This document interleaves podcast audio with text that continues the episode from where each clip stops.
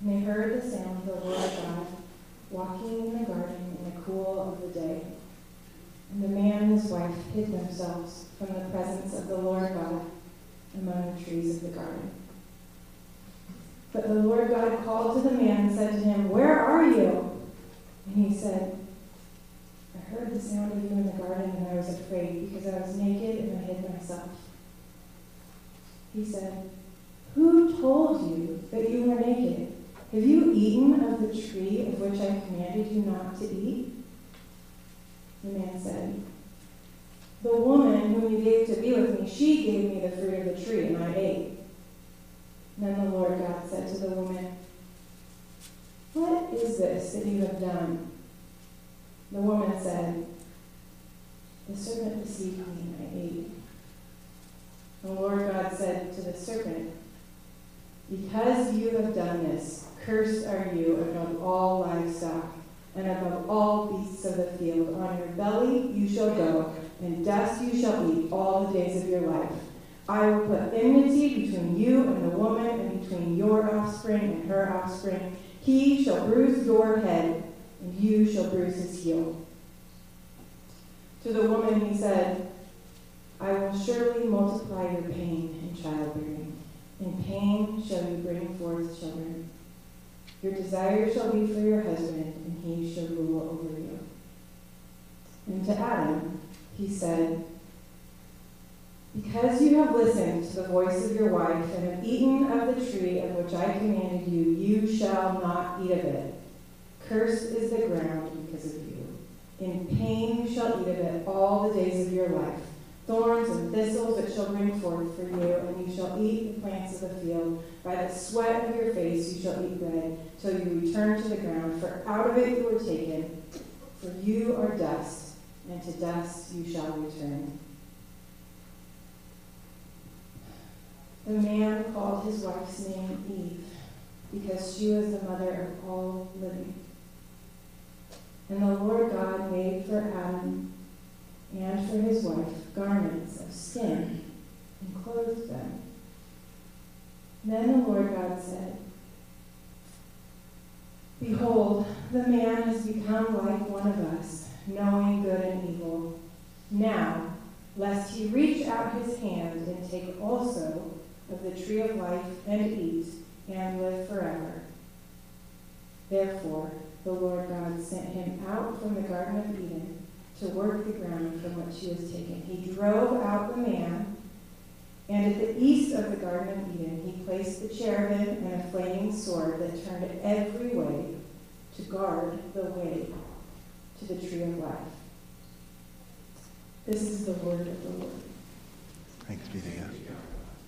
Well, before we jump into the text, a cheery text it is, isn't it? We got the fall, we have the curses, we have everything going on here today. There's just so much happening. Before we do that, I want to remind you uh, if, if, you were wanting to get one of those ESV, Genesis um, uh, study books we had, journals, I guess they're called, we ran out a while back. I see a couple of them out there. We ordered some more, so they are out there in the gathering place. They were $5 if you want to grab them. Uh, grab one today. They're out there. It just has the text of the ESV, and on the right side, a place to keep notes if you want to use uh, one of those. Well, we made the case last week. We made the case last week that we were going to answer the question that philosophers have been asking for centuries what's wrong with the world and how do we fix it? And we looked at the underlying sin of the human heart last week, at the disobedience of both Adam and Eve as the answer to that question what's wrong with the world? And the patterns that played out in the human heart that even tempt us to sin.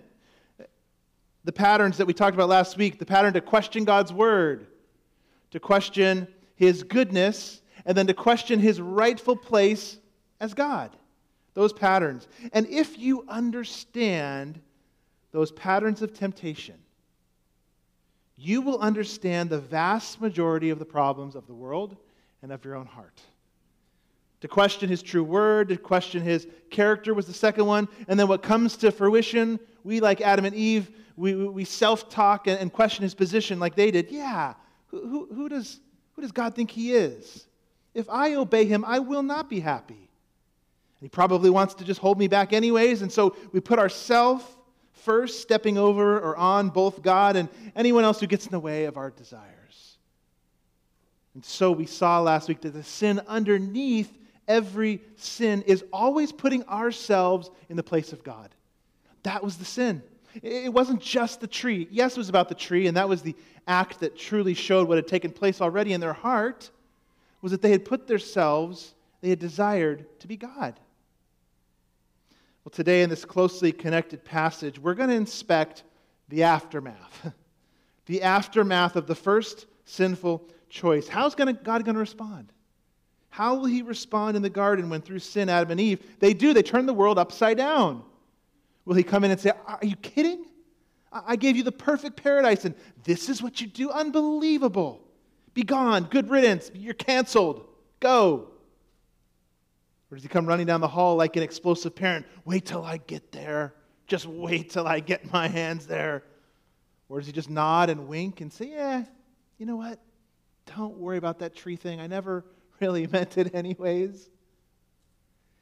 No, he comes with the compassionate questions we're going to see to draw them out and to guide them to confession and, and a discipline that would redirect their hearts to Him. That's what we're going to see. So, this Sunday, we're going to see that even as God is pronouncing judgment upon humanity, the seeds of grace are present. And I would even make the case the gospel, the very gospel and the seeds of it are present. By looking at our passage, here's what we're going to see. We're going to look at the effects of the fall first, and then the hope of relief in this passage. The effects of the fall and the hope we have in relief. So if you've got an outline, take a look at it. Those are there just as a tool for those that like to take notes and fill in and kind of see where we're at in the scheme in the course of a, this message. As we look, let's begin with the effects of the fall sin confronted and punishment given. Sin confronted and pun- punishment given. Uh, the effects are devastating, we're going to look at. They're devastating. And you might think, you know, do we really need to? It's been kind of negative. The Apple last week and now today. Do we really need to focus on such negative outcomes with, look, you see there are seven subpoints today. We're going to hit them quickly, so don't worry. But do we really need to do that? Well, we're still feeling the effects as what is said about Adam and Eve and the judgment pronounced on our first parents was passed on to us. We're still reaping the bad fruit of that. This is the explanation of the world. What's going on? And all your personal, your spiritual, physical disorder and suffering are all wrapped up in what took place here. In Adam, we fell. We fell in Adam as he was our, our, our, head, our leader, all humanity represented in him and how he lived in that moment with the tree. We fell too. He was our representative. And so I believe there's value, if that's the case. There's value in diagnosing the effects, the situation of the fall, and then finding the solution this morning. That's what we're going to do. Whereas I said, we're going to skim the surface of these seven effects that describe the condition before and after we're going to see in these effects. The before and then after. So here's our first one. Before it was innocence, we go to fear and shame. Innocence to fear and shame. Nakedness is the description of Adam and Eve. We've mentioned the word multiple times in this passage and in chapter 2. Well, first, when they were created, naked without shame, as they were made. But now it also describes the condition of all humanity as we see Adam and Eve now, naked with fear and shame, the passage said. God comes walking in the garden, as Anna read and they hide themselves from his face in his presence, as verse 8 says. I mean, he knows where they're at. He knows where they are, and yet he asks. We're reading right now in our men's group a, a Tozer book uh, uh, where we're looking at all the different attributes of God. One of them is omnipresence and omniscience. He knows the answer to these questions, but he comes to ask them, Where are you? And, and who told you you were naked? He interrogates them to draw them out, to bring them out of their shell and out of their hiding, to, to, to confession, to show them their need. As we look at Adam and Eve right now, we are looking, you and I are looking at the state of all sinful humanity. Everyone, every person ever born. No sinner, in other words, seeks after God. We all run and hide just like Adam and Eve did. I, I heard the sound of you in the garden, and, and I was afraid because I was naked, and, and so I hid myself. What's your greatest fear? What is humanity's greatest fear? Is not at least one of them that people will see me for who I really am? Our fear of being naked, of being exposed for what we and who we really are? It's a great fear. I mean, why is it you think about so, so many people, uh, I mean, growing up as kids, sometimes in adulthood, they have this reoccurring dream of showing up at places naked where they're not supposed to be naked work or school or the grocery store. Some people have those reoccurring dreams. There's a great fear of it. Deep down in the human heart, we know we're not okay. You and I know we're not okay. And so, what do we do? From our first parent on, we run and we, we hide. We hide our sin and we, we self justify, as we're going to see Adam do, and blame shift. And then God asks, Where are you? Who told you you were naked? Well, he confronts Adam first. You see it there. Why do you think he does that? He does it because Adam already from before the fall, he bears the primary responsibility for the spiritual state of his family. So when the fall happens, he comes to Adam first Adam, Adam, I gave you this responsibility. But both Adam and Eve, you see it there, and you could hear it even being read, they respond by taking a few steps back from the blame and judgment, don't they? They take a few paces back. Adam actually, in blaming the woman, he actually blames God more. Did you catch that there? He says, God, the woman you gave to me. Adam has the, the gall really to blame God in this moment. And Eve, you heard, she blames the serpent, and she's actually correct. First Timothy says this Adam was not deceived, but the woman was deceived and became a, a transgressor. Adam was willful, he knew what he was doing. He had been given the responsibility. God had had this conversation before Eve even been created. This is your job, Adam. He willfully knew. Eve was deceived.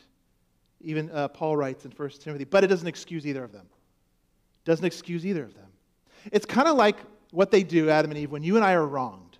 Think of somebody doing a wrong to you, hurting your feelings, or, or, or you've done a, actually, excuse me, you've done a wrong to somebody else. You've wronged somebody else, and, and you want to own it. You want to uh, apologize. But sometimes it kind of comes out like this you know, I'm sorry I made you feel that way. That sound like apology rather than I did it. Here's what I did. I'm sorry. Please forgive me. Or, or, we, or we take a, two, a few steps back, like, wow, I had a hard day. I was really tired. I hadn't had food, you know. Uh, you know, I mean, my boss was on me today, but, you know, so I'm sorry. That's, that's why I did it. I mean, does that sound like an actual apology? That's not actually apology. First, that's blaming the person for their feelings. I'm sorry I made you feel that way. It's kind of even putting it on them, as Adam and Eve do with God. But even in the blame shifting, the truth comes out.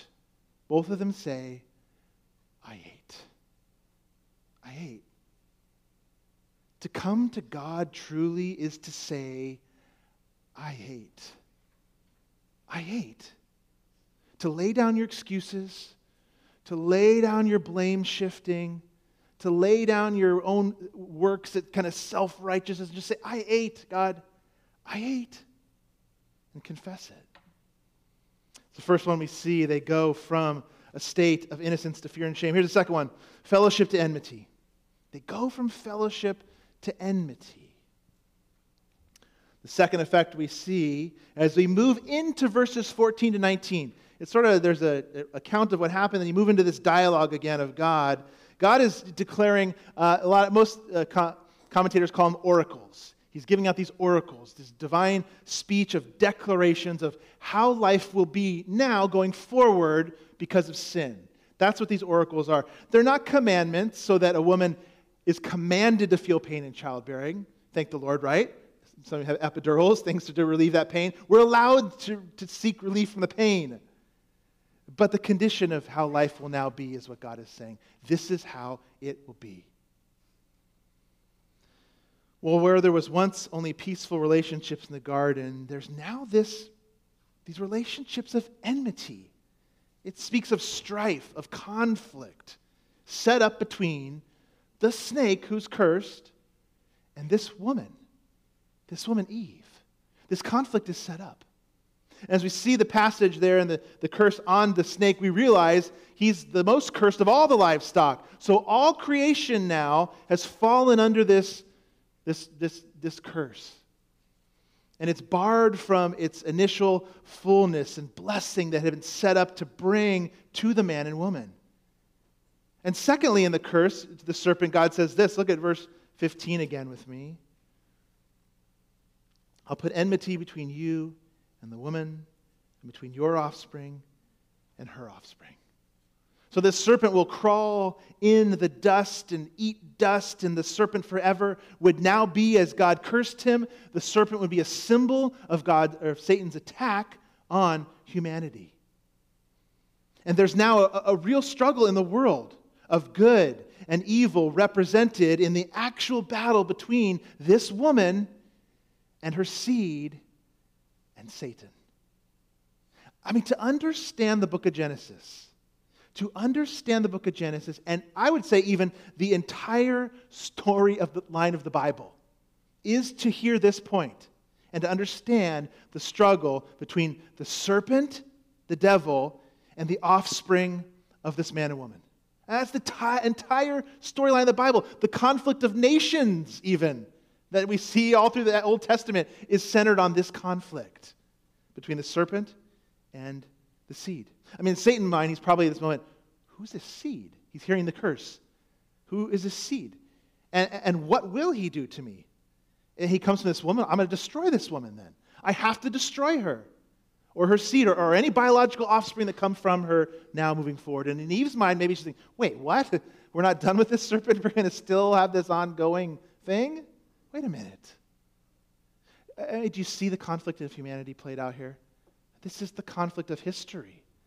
This enmity. They went from fellowship to enmity. Here's our third one pleasure to pain. They go from pleasure to pain. Both of them, Adam and Eve now, will experience pain now. Where before it was this, remember, it was an endless supply an endless supply of, of, of, of good, pleasurable choices, a menu you could never imagine they had in front of them. All pleasurable choices. Now, in childbirth, Eve's going to experience a, a, a, multiplication of pain, verse 16 says. And Adam, because he listened to the voice of his wife over God, will experience pain too. Same word used for both. We wouldn't dare say they're the same kind of pain, right? But Adam will experience pain as well as he would scrounge out an existence to eat from the cursed ground that would become a constant reminder of his sin the pain of work, the pain in work. Childbearing and work, they existed before the fall, but now their pattern would be one of immense pain. Immense. Here's our next one. From pleasure to pain, the next one is abundance to lack. They go from abundance, everything they could want, to lacking. Where there once was fruit on every tree that was good and delicious and beautiful and a tree of life that they could take from and live, life that would be perpetuated in this glorious state of perfect garden. Now listen to the state of things. Look at verse 17 with me, and then we'll jump down to 18. And Adam, he said, Because you've listened to the voice of your wife and eaten of the tree of which I commanded you, you shall not eat of it. The curse is the ground because of you. In pain you shall eat of it all the days of your life. Verse 18 Thorns and thistles it shall bring forth for you. And you shall eat the plants of the field by the sweat of your face. You shall eat bread till you return to the ground, for out of it you were taken, for you are dust, and the dust you shall return. The ground now, even, is cursed with thorns and thistles and weed, and food gathering and growing becomes difficult and hard in a way that it never was in the garden. It was just there to pick and take. We begin to see more clearly. And as they have to work with sweat and toil and dust and thistles, we see the great naked exposure of Adam and Eve and humanity. How, in every sphere of life now, we live and move in has been tainted by this sin and experiences frustration. I mean, isn't that your life? Can you think of any area that's never been tainted by some sort of frustration? None. There's none. Uh, theologians call it total depravity. And it's not the idea necessarily that everyone is as totally evil as they can be, because we're not. Each and every one of us, even the most evil person that's ever lived, could have done something even more evil. It doesn't mean that, but total depravity means that every sphere of life and every part of you mind, soul, body, heart, relationships, work, childbearing, child rearing, and, and raising is tainted by sin and frustration as it's gone from abundance to lack. Here's our next one harmony to conflict. Harmony to conflict. By this point, you're like, when are we going to get to the relief, right? when are we going to get there? We will. But conflict comes, especially, uh, crucially, and acutely in their own relationship, this marriage between the man and the woman. What once was this, oh, bone of my bone, and flesh of my flesh, I love you. This harmony would now continue, but in perpetual frustration and distortion would now continue this way. It's the second part of God's oracle to Eve. He says this to her. You see it coming up on the screen. He says, Your desire, verse 316 says, we got it coming up there on the screen? There it is. It coming up? There it is. Your desire shall be for your husband, and he shall rule over you. What is going on here? What's happening here? Let me tell you. In Adam and Eve's sin, do you remember the initial order he had put the, uh, in place? Let's see that come up. We've got the initial order, those, those circles. Now, remember, as we talk about this, this does not mean that as woman and man and God is in the center, that woman is further from God or has any less of a relationship or is any less made in God's image than man. This is just to show us the actual ordering of responsibility God had given. God is to be the center of this new couple, of their life, of their marriage, of their garden. And the man had been given in Genesis 2 the responsibility to lead, to care for, to protect, to point the family towards God and keep them centered on God. And the woman was to come along as a very strong, very capable helpmate to complement and bring into Adam what he lacks, where he would do the same to her, bring to her what she lacks. Perfect complement for each other. And yet we know when the dialogue by the tree, they inverted it. Here it is. God's nowhere present, really. He's there. He's not mentioned, though. Satan is now leading this dialogue. Hey, the tree, check it out. What do you think, Eve? Did God really say? And the woman is leading. Eve listened to Satan and took the lead rather than maintain the partnership in that moment. And then Adam comes along and listens to Eve rather than follow her. He follows her lead. Rather than lead her, he follows her lead.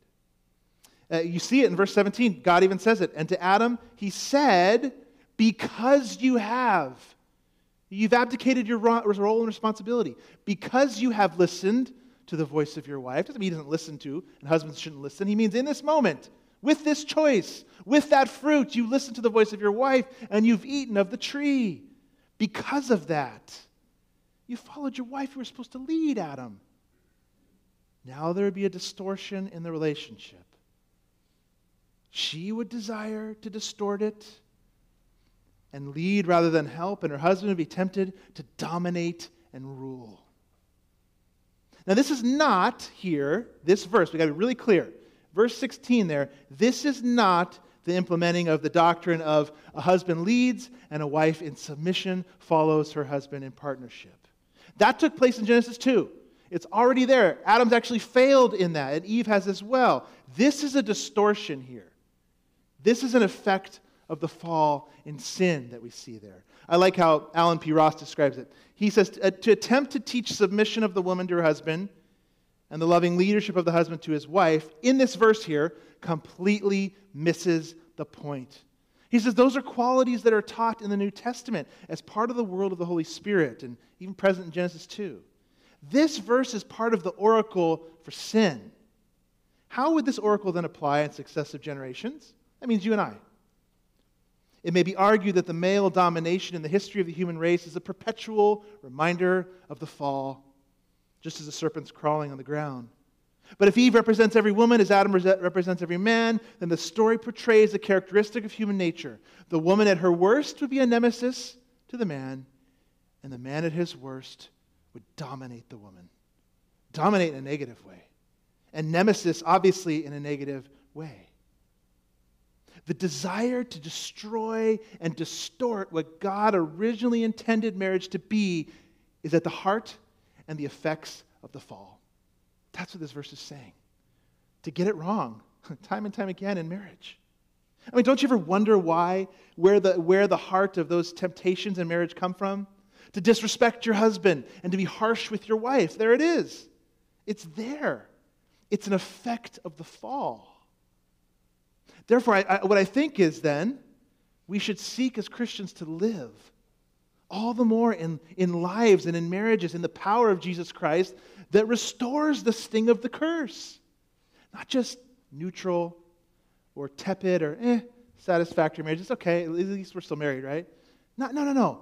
Not just tepid or satisfactory, but beautiful and joy filled and, and repentance driven, sacrificial, loving marriages by the power of Jesus that mirror Christ's love for the church in his humble sacrificial leadership for the men and in his humble sacrificial submission to the Father for women. We complement each other in a beautiful way to reverse the sting of this effect on the relationship. Here's our next one life to death. Life to death. This is a big one.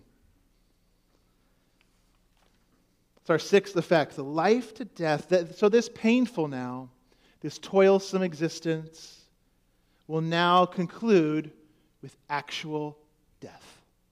Actual death now comes into the world. I mean, at this point, you know, you're hearing all the effects of the fall. You might actually say, yeah, death sounds like a relief now, given what we have already gone through. Well, what began as a desire to be like God in the hearts eh, eh, of Adam and Eve. I'll be my captain. I'll be the director of my life. I'll do it my way. I'll be the God of my life. Ends in dust. Look at verse 19.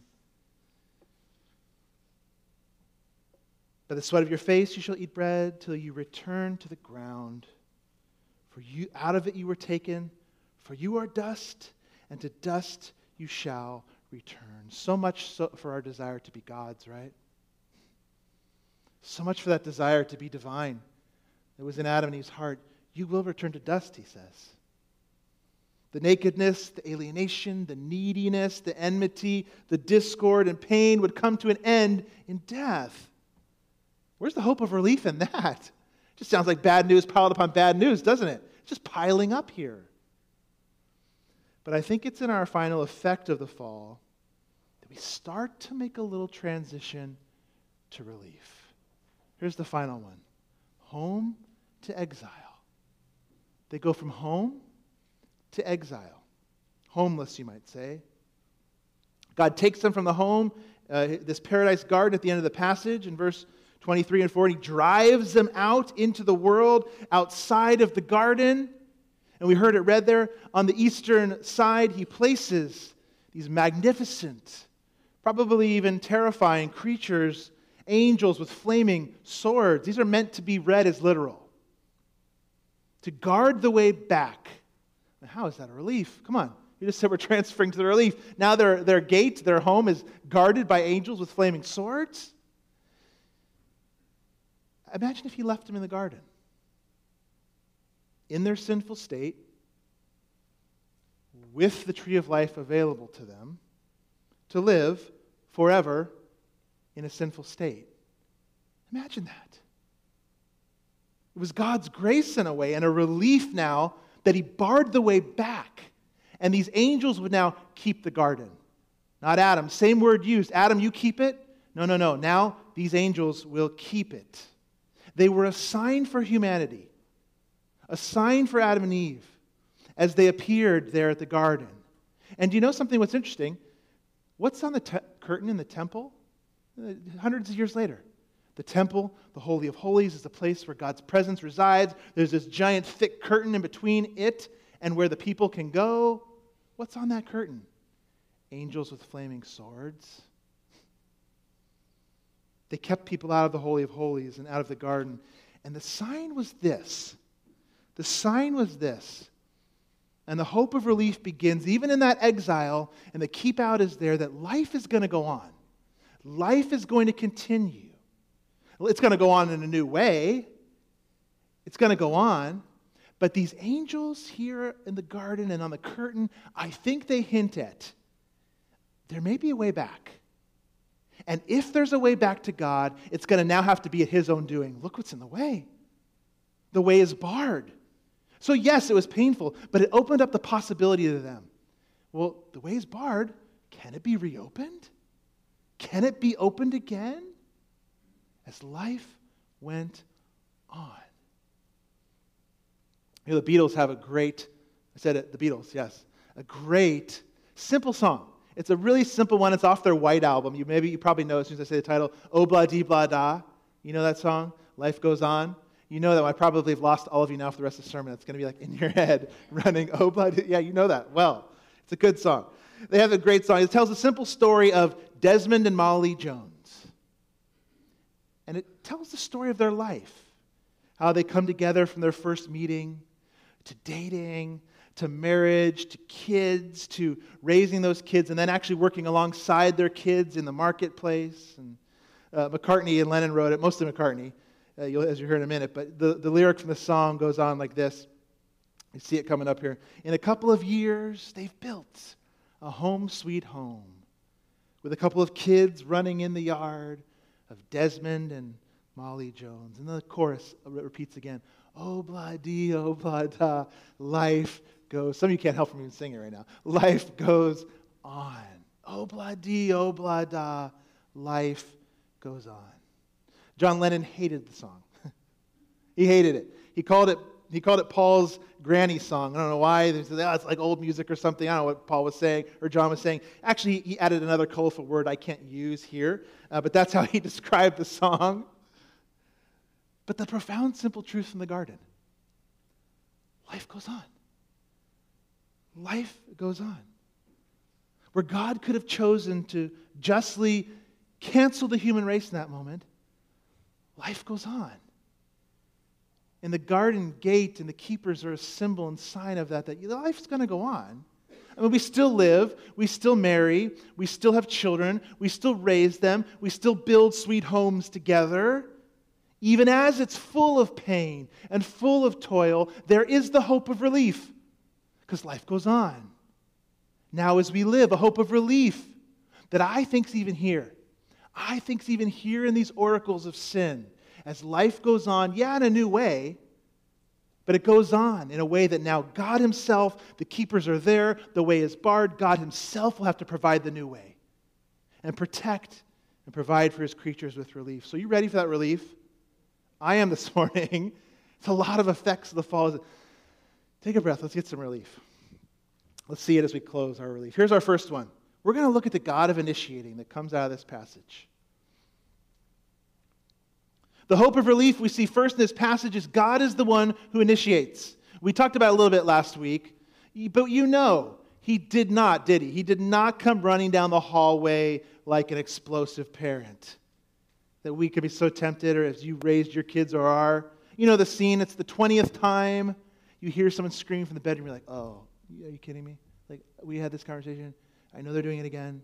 You go marching down the hallway in your, your dialogue. You just wait till I give them some of my great parental wisdom. I am dripping with wisdoms of oracles, oracles of discipline. And I'm going to go in that room and give them all of that. And you fling open the door. What are you doing? That's not the picture here. No, God initiates while Adam hides. With the question we posed last week Where are you, Adam? Where are you, Eve? Just knows, he knows. He wants to give them the opportunity to tell him things that he already knows. He doesn't have to do that.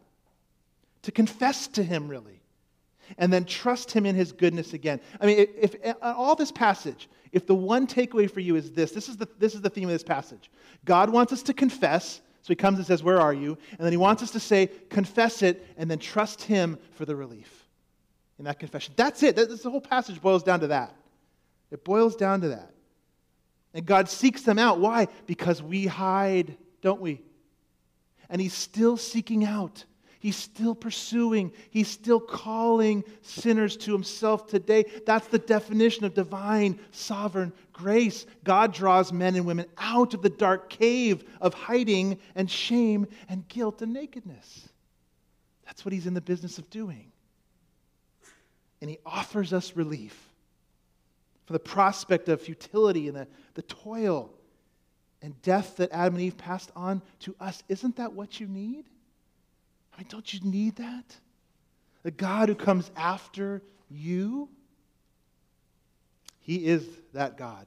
Here's our second one. Our second point of relief. He's the God of initiating, He's the God of life. He's the God of life. Instead of coming down like this angry parent or canceling the entire human race, even in the curses, he offers life. You know, Adam and Eve, as they heard these things, what, I mean, what do you think was going through their mind? Well, you think if you were there, if it was you, what would be going through your mind? I mean, you would expect that they would be absolutely devastated and crushed by these oracles, not respond back, disappear from the story and dialogue, maybe. I mean, alienation, toil, pain, death, suffering are your lot. But you know what they actually do? they actually agree with God. They agree with him here. And Adam overcomes in that moment and is not devastated through faith. Faith, you might say. Faith? Where's faith in this passage? I mean, it's like a New Testament thing. Why are we talking about Adam and, and faith? He hears these divine declarations of death and suffering, and you know what he does? He names his wife Eve. Right after the oracles. Look at verse 20 with me. Right after hearing about all these curses coming, we go right to verse 20. The man called his wife's name Eve because she was the mother of all living. Living. Oh, blah dee, oh, blah da. Life goes on. Life goes on. And Adam shows us he believes life is going to go on, even in the midst of the curse of death, by calling his wife Eve, the mother of all living. The race would continue in spite of the curse. And there's a faithful hint that even though angels now guard the way in that name, there might be a way back to the tree of life, even, and victory over death that's been pronounced. Eve, Eve, through Eve. It's beautiful. It's faith. He just was told death and all these curses, and he goes, Your name is Eve, mother of living and life. A life where God will cover the nakedness. It's our third one, the God of covering. Right after he calls her Eve, more grace appears, verse 21, and the Lord God, the Lord God, Yahweh Elohim, made for Adam and for his wife garments of skins and clothed them. Now, grace and shame aren't mentioned in that verse 21 again. They're not brought up, or the fear or anything. But implied in God clothing them with animal skins is that He's taking care of those things with a much greater wardrobe than sewed together fig leaves, I might add, right? Much greater. We see here the first sacrificial animal. An animal would die to cover their nakedness. A Skins, animal skins pointing us forwards as like a type, getting us ready, pointing us forward to the sacrifices of the tabernacle and the temple and the animals that would be done, when done in faith, would cover sin, would cover their sin. God took life from an animal so that the shame of his creature would be relieved. And he gives them this fur coat, I guess, what it is. I mean, Adam would have never thought of this. He probably never would have thought of taking a life to cover his shame. And what we know, because look at what are his efforts? Our efforts are tracks to cover our sin, lies we might tell. tell. They're futile, they're patchwork, they're blame shifting. The woman you gave me, the serpent, they're power grabbing. Adam had to learn in that moment with the animal your efforts will never cover your nakedness. And so do we. Your efforts will never cover, when I say nakedness, the sense that you have in your heart that you know you are not right. You can patchwork together a whole perfect resume of life with fig leaves. And God says, in the simple act of that animal, it won't cut it. Marcus Dods uh, describes it clearly. He says, He, Adam, had to learn that sin could, could be covered not by a bunch of leaves snatched from a bush as he passed by and would grow again next year, but only by pain and blood. Sin cannot be atoned for by any mechanical action, nor without expenditure of feeling, and there was a death. Suffering must follow wrongdoing, he said. I mean, don't you know that to be true? Suffering must follow wrongdoing. Now, flip it. What we said earlier. Imagine now someone wrongs you. Not you wronging them seeking forgiveness, but now imagine someone wrongs you. To truly forgive, to truly cover it. I mean, it doesn't make the act go away. It still existed. What they did in time and space is real. It doesn't necessarily make the feelings go away or the effect, the pain it caused. But for someone to forgive someone else truly, the person who is wrong has to absorb it for forgiveness to take place, has to absorb it, has to take it on. What do I mean by that? When you absorb the wrong, it means you, you don't go back and demand payment. You don't go back and remind them every day, I remember what you did. You remember what you did. To absorb it, you take it on. And that costs, doesn't it? And it hurts. It hurts to truly forgive because you are absorbing the wrong or the right to get even. Suffering must follow wrongdoing because somebody's got to absorb it. The animal did here. Who absorbed it for us? Who absorbed it for you? It's the God of crushing, our final relief. God of crushing.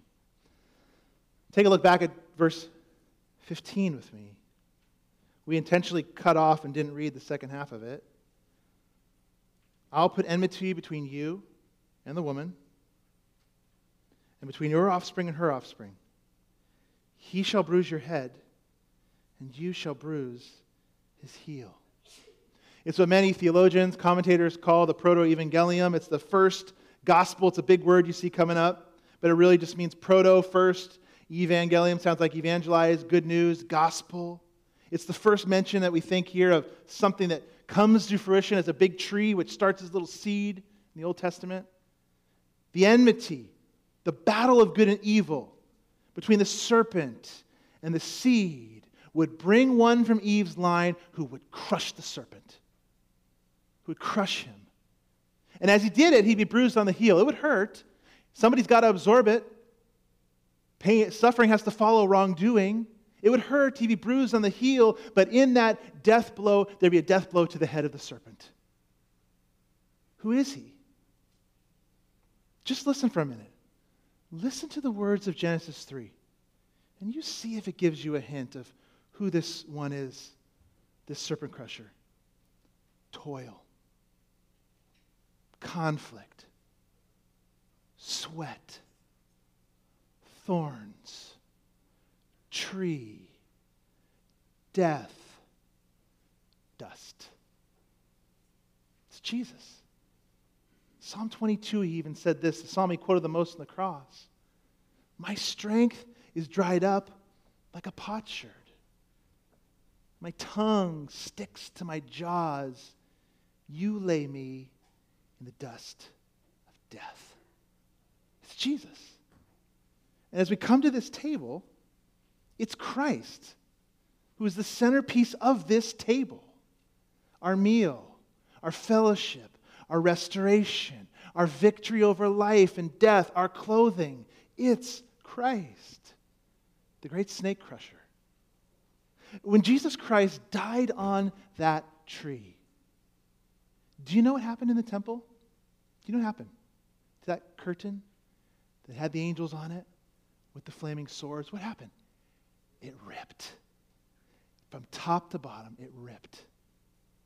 It's, it's like saying, yeah, the keep out was there, but no more. No more.